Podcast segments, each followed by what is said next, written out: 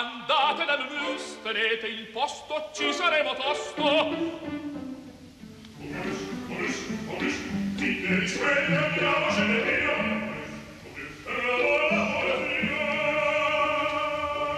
Momus, il caffè dell'opera. Buongiorno, benvenuti al programma di Laura Zanacchi. Siamo in diretta dagli studi di Via Asiago, sono le 11.21. La responsabilità tecnica del programma di oggi è affidata a Manuel Francisci. Buongiorno da Sandro eh, Cappelletto. Si avvicina il bicentenario della nascita di Charles Baudelaire, ne parlerà molto Radio 3 la prossima settimana, è proprio il giorno, il 9 aprile, venerdì 9 aprile Fahrenheit, la nostra trasmissione del pomeriggio dalle 15 alle 18, dedicherà con studiosi di grande rilievo il giusto spazio alla ehm, nascita di questo immenso poeta eh, che eh, nasce un mesetto prima che muoia eh, Napoleone. Dunque, il rapporto di Baudelaire con la musica è un rapporto talmente forte da non riuscire a pensarli separati i suoi versi e la musica. E a questo rapporto eh, dedichiamo i nostri 40 minuti di eh, Momus oggi. Dai fiori del male c'è un eh, sonetto, la musique, la musica, che ha un, un verso iniziale meraviglioso, proprio che racconta l'impossibilità da parte di Baudelaire di resistere all'emozione, al fascino, alla, for- alla seduzione della musica.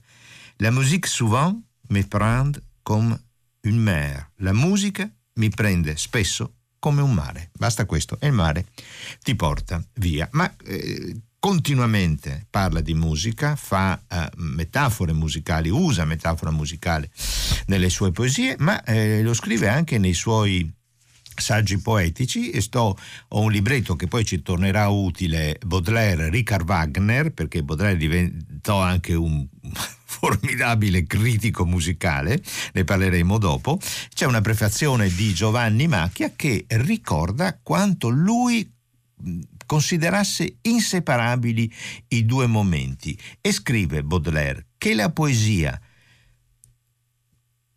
tocchi la musica attraverso una prosodia di cui le radici affondano più profondamente nell'animo umano di quanto non lo indichi alcuna teoria classica. Ci sono le teorie che parlano dei versi, della metrica nella letteratura, nella poesia e nella musica, ma c'è una realtà per cui la poesia scopre un fondo più misterioso, un ulteriore suo significato se approfondisce attraverso i versi, la scansione dei versi, gli accenti, i suoi valori musicali. E questa è una convinzione profondissima di Baudelaire e questo spiega perché lui sia stato così amato da tanti eh, musicisti francesi, Claude Debussy, Henri Duparc, Vincent Dandy e la sua attenzione per la musica lo ha portato a scrivere uno dei più coraggiosi saggi sulla musica di Richard Wagner, perché nella musica di Richard Wagner lui trovava quell'unità inseparabile di testo e di musica che inseguiva nella sua poesia. Iniziamo prima con eh, Baudelaire eh, che offre i suoi versi alla fantasia creativa dei musicisti, essenzialmente musicisti francesi. Henri Duparc, L'invitation au voyage, l'invito al viaggio. Qui eh, lo ascolteremo in una delle voci secondo me più belle, più, più, più intense, più espressive, che non esagera mai niente, cioè il baritono francese Gérard Suzet Mon enfant, ma sœur, songe la douceur d'aller là-bas vivre ensemble. Bimba e sorella mia, pensa come sarebbe dolce andare a vivere insieme laggiù, amare in tutta libertà, amare e morire in quel paese che t'assomiglia. Gli umidi soli di quei cieli con le nuvole hanno per me l'incanto così misterioso dei tuoi occhi infidi che brillano nel pianto, dei te tre dei tuoi occhi traditori brillant à travers les larmes. L'invitazione al viaggio, um, Henri Duparc, dalla lirica 49 delle Fleurs du Mal, sto leggendo dalla recente traduzione di Nicola Muschitiello e nell'interpretazione di Gérard Suzet.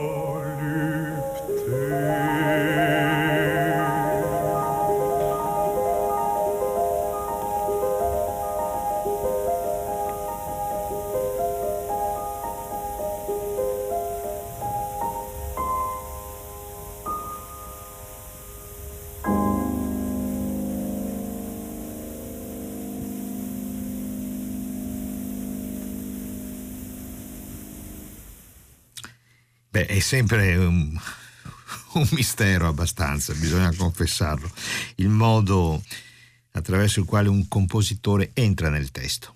C'è un testo che lo affascina e però bisogna mettere musica e, e accompagnarlo con una voce, cioè dargli proprio un, un'altra dimensione un altro tipo di esistenza. Jacqueline Bonneau, la pianista che ha accompagnato magnificamente Gérard Suzet. Per esempio, un, sono due versi che ritornano in questa lirica di eh, Baudelaire, l'invito al viaggio. Là, eh, tu n'es qu'ordre et beauté, luxe, calme et volupté. Là è tutto ordinato e bello, lussuoso, tranquillo, voluttuoso. Come esprimere questo, questo, questo, lusso calmo, voluttuoso? E qui c'è questo sfumare della mano destra del pianoforte no? che arpeggia e va via sempre più piano, sempre più piano, così tu puoi immaginare che dove ti porta mai in questo mondo di calma, lusso e voluttà. E questo è un modo di trasformare appunto il suono della parola scritta nel suono di una parola cantata e accompagnata accompagnata per modo di dire, insomma, perché l'accompagnamento pianistico non è che è semplicemente un, accompagnamento, anche lui un architrave di questa costruzione. Anche Claude Debussy, come Henri Duparc, eh, si è dedicato, è stato rapito dalla musicalità dei versi di eh, Baudelaire e ha creato, siamo negli anni 80 dell'Ottocento e Baudelaire era morto ormai da, da tempo, Baudelaire muore nel 1867, i cinque poemi da Baudelaire. Ha preso cinque momenti dai Fiori del Male, Les Balcons, Harmonie du Soir, Les Jets d'Or, Recueillement, La Mort des Amants. Noi abbiamo scelto, ne ascolteremo due due. Il primo, una conclusione della nostra puntata, eh, Armonia della sera. Eh, è l'ora in cui tremolo sullo stelo ogni fiore fuma come un turibolo. Un cuore tenero che odia il nulla vasto e buio e custodisce tutto ciò che resta dello splendido passato. E queste sono le immagini di cui era capace lui. Affoga il sole nel suo sangue che si rapprende il ricordo di te come un ostensorio in me splende. Ton souvenir à moi, lui, comme un ostensoir. Beh, c'è questa musicalità dentro ogni verso delle liriche di Baudelaire. Sentiamo cosa diventa con la voce di Nathalie Stutzmann con Catherine Collard, pianoforte, nella reinvenzione di Claude Debussy.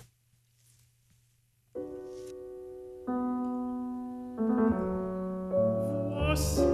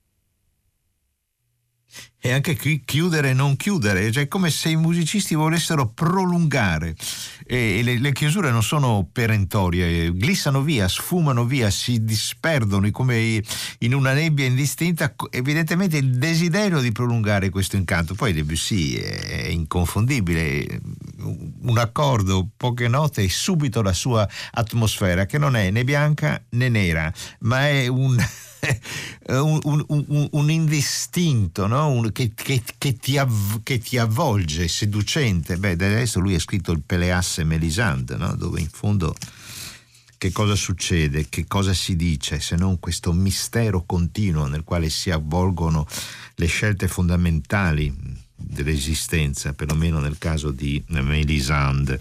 Armonia della sera, Natalie eh, Stutzman. Dunque, un segnale per i nostri ascoltatori, grazie, il suono inconfondibile del madrelingua, di chi è madrelingua francese, un nostro ascoltatore eh, riferendosi all'interpretazione di Gérard Suzet, cominciano ad arrivare gli auguri di Pasqua che ricandiamo con grande affetto, il numero della comunità d'ascolto di Radio 3, 335 5634 296, momentaneamente c'è qualche problema nel ricevere i vostri Whatsapp, per cui casomai mandate degli sms. Dunque, Baudelaire critico. Che cosa succede? Nel 1860 arriva a Parigi Richard Wagner per dirigere tre concerti e, e poi il suo Tannhäuser, l'opera che aveva debuttato a Dresda nel 1845 e che è ispirata a una figura storicamente eh, esistita di un... Eh, di Tannhäuser, appunto, nato in una, c'è uno stemma. Tannhäuser, una famiglia aristocratica di Salisburgo, eh, lui mm, partecipa alla crociata, siamo nei primi, alla sesta crociata, siamo nei primi decenni del 1200 e, mm, e partecipa a questa crociata come menestrello e poeta cortese. E dopodiché, appunto, rimane il suo ricordo, più il tempo passa, più diventa leggendario il ricordo di questo eh, menestrello e poeta del XIII secolo. E eh, ehm, la leggenda dice che nella sua vita Tannhäuser incontra il Venusberg, cioè la montagna di Venere, è una montagna sotterranea e, eh, e, lui, un po' come Ulisse con la sua Circe, vive con Venere per un anno. Però eh, deve tornare, non può passare tutta la vita lì, è pieno di eh, rimorsi per questo anno che ha dedicato alla passione, alla lussuria, all'erotismo, inizia un viaggio eh, verso Roma per chiedere perdono Papa, al Papa Urbano IV. Papa gli ricorda che il suo peccato lo porta alla dannazione e potrà essere salvato solo in presenza di un miracolo. Qual è questo miracolo? La fioritura del suo bastone di pastore. Tannhäuser torna e, dopo qualche giorno, grazie all'amore purissimo, non di Venere, ma di un'altra donna, Elisabeth, il bastone pastorale fiorisce. Che cosa succede quando Tannhäuser arriva a Parigi? Di tutto, assolutamente di tutto. Una di quelle belle serate in cui la gente fischia, i critici il giorno dopo scrivono articoli indignati, si fanno dei bei titoli sui giornali. Baudelaire ritorna sull'argomento. Dunque, 13 mesi fa si ebbe a Parigi un gran trambusto. Un compositore tedesco che aveva vissuto a lungo tra noi a nostra insaputa, povero, sconosciuto, contentandosi di poco, ma che già da 15 anni il pubblico in Germania aveva salutato come un genio, tornò nella nostra città, già testimone delle sue miserie di gioventù, per sottoporre le sue opere al nostro giudizio. Fino a quel momento a Parigi si era sentito parlare poco di Wagner. È tutto vero. Nella sua eh, giovinezza, Wagner esule arriva anche e vive a Parigi, dove per campare trascrive con suo veramente rabbiosamente le opere di Donizetti che lui non sopportava, ma le deve trascrivere per pianoforte, per violino e pianoforte, per flauto, per tutti gli organici possibili, perché l'usanza dell'epoca era che quando un'opera aveva successo, poi si suonava nei salotti di casa, chi suonava il pianoforte la eseguiva il pianoforte, chi suonava il flauto la suonava il flauto, il violino, eccetera. E lui per campare deve fare questo, odiando quelle opere e quella musica. Ma adesso torna a Parigi con il suo Tannhäuser.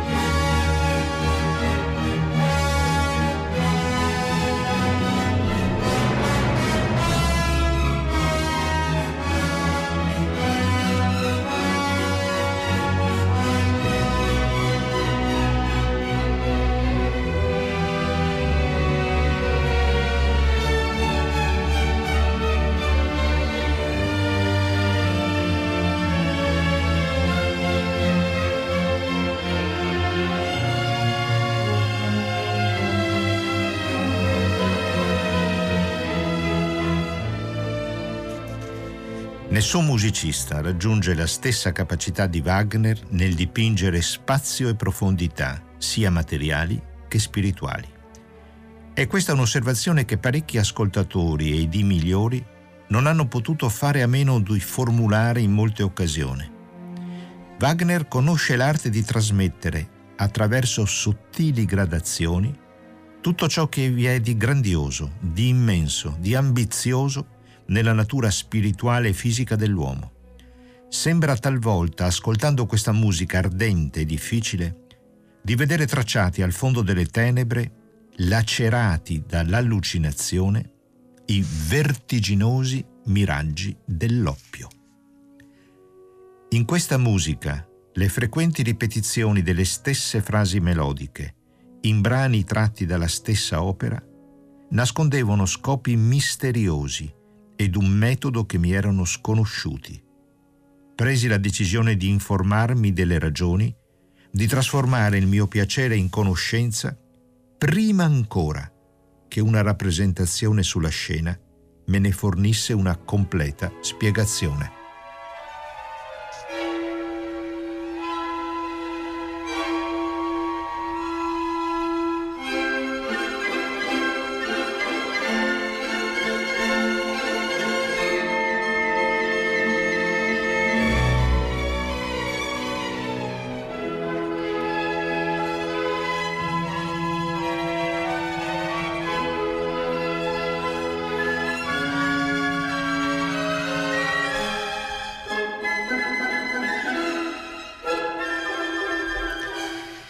Naturalmente il, eh, l'ouverture del Tannhäuser dura una ventina di minuti qui in una storica um, interpretazione di Georg Scholti con l'orchestra dei filarmonici di Vienna, eh, è stata ampiamente documentata in eh, disco. E, eh, dunque abbiamo eh, sentito la, la, rivelazione che prova Baudelaire nell'ascoltare questa musica, dice eh, che non è assolutamente d'accordo con quello che scrive uno dei più autorevoli critici eh, di lingua francese di quel periodo, eh, Fétis, dice il suo pamphlet è abominevole, allora leggo il libro di Franz Liszt su Wagner e infine mi procuro gli scritti di Wagner, Arte e Rivoluzione, l'opera d'arte dell'avvenire, opera e dramma tradotto in inglese perché lui non leggeva, Baudelaire non leggeva il eh, tedesco. Beh, è meraviglioso questo. Stiamo parlando di un grande poeta arrivato ai suoi 40 anni che sente che c'è qualcosa di nuovo e umilmente si informa, si documenta, vuole leggere. E arriva, adesso ascolteremo un brano vocale del Tannhäuser, ma lui arriva a questa conclusione eh, che a Wagner piacerà tantissimo, no? perché è un po' la sua rivincita. A Parigi si era sentito umiliato, adesso torna con tre concerti e un'opera, il Tannhäuser, la versione parigina del Tannhäuser, naturalmente. Tannhäuser per Wagner un po' come Simone Boccanegra per Verdi, continua a ritornarci, a ritornarci sopra, a, a preparare nuove versioni e ehm, è molto felice di questa critica, ma è, è un bel pamphlet, insomma sono una sessantina di pagine di Baudelaire che dice, infatti, anche senza testo, la musica di Wagner resterebbe lo stesso opera poetica. Stiamo parlando di un poeta che dice, di un musicista, che anche se non ci fossero le parole, il testo della sua musica, rimarrebbe sol- sempre poesia, perché la sua musica è dotata di tutte le qualità costitutive di una poesia ben fatta e di per sé è esplicita, a tal punto i suoi elementi sono correlati tra di loro, congiunti, adattati reciprocamente l'uno all'altro e, se mi è permesso un barbarismo, barbarismo per esprimere un superlativo di qualità, sono prudentemente concatenati.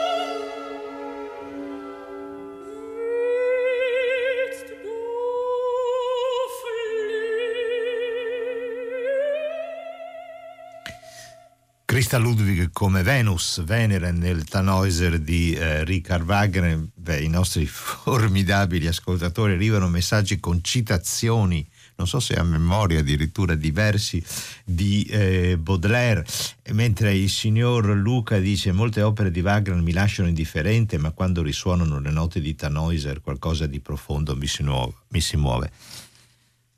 Io sono d'accordo su Tannhäuser, però Luca la prego, se inizio il secondo atto di Valchiria, finale dell'Oro del Reno, marcia funebre Sigfrido, finale del Crepuscolo degli Dei, la canzone di Senta dall'olandese volante, la lasciano indifferente.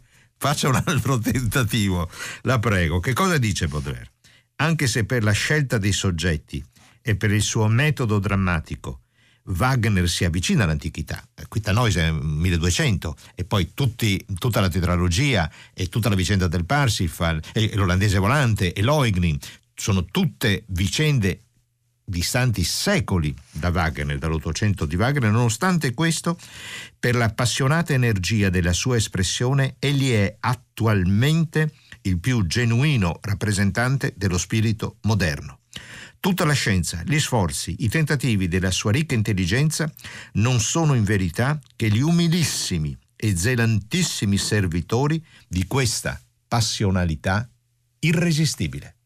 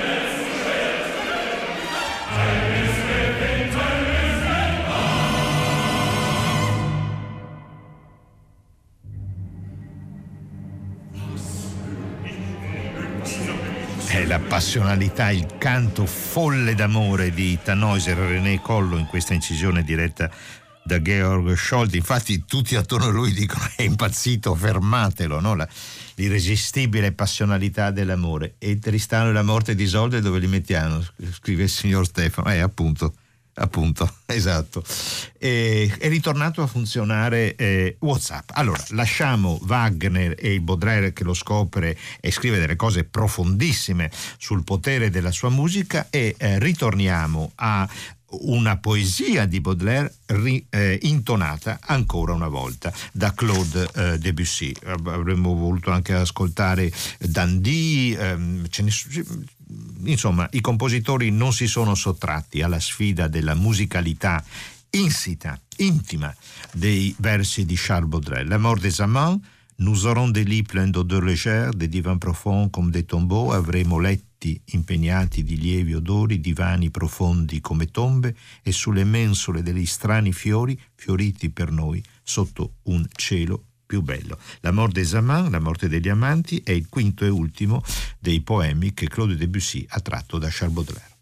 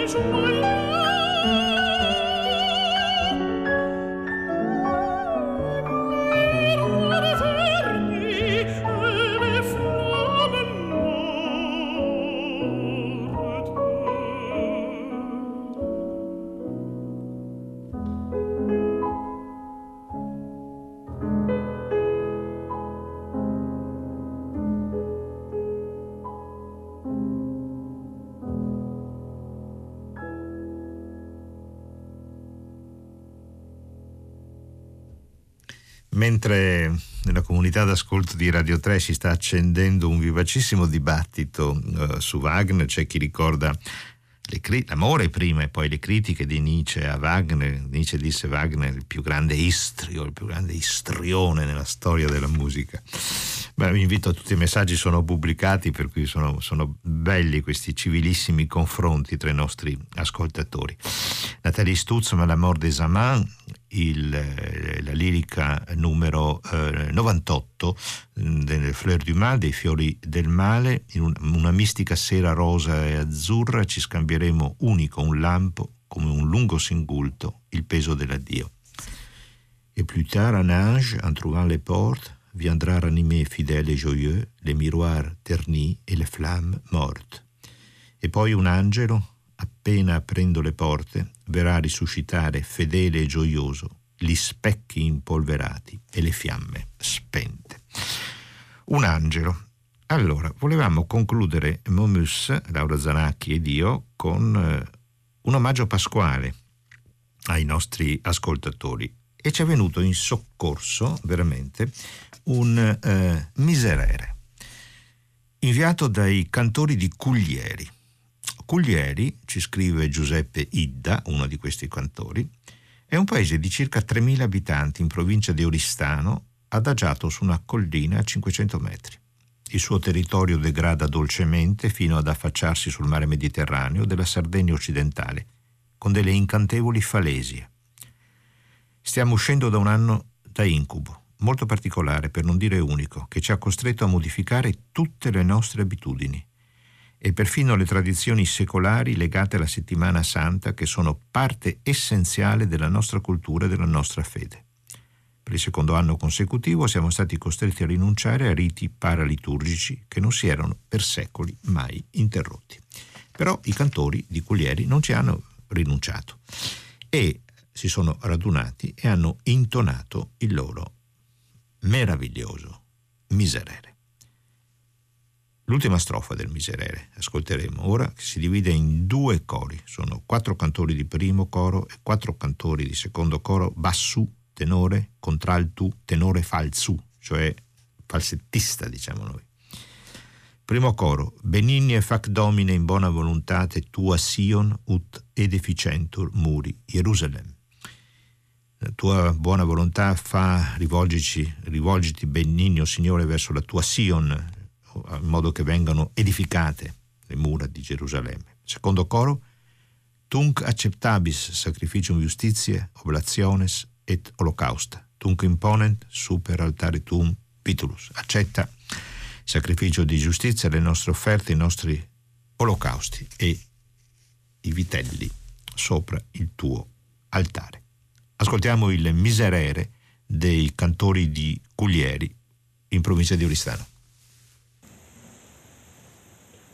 Yeah.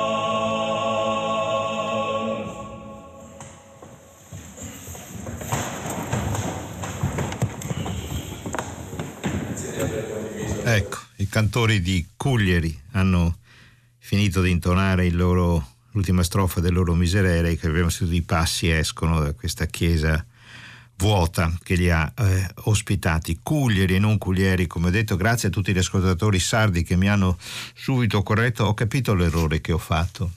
Io sono veneziano e veneziano, cucchiaio, si dice scugliero, scuglier e mi è venuta l'assonanza con Cuglieri Cuglieri, per questo ho sbagliato e me ne scuso tantissimo.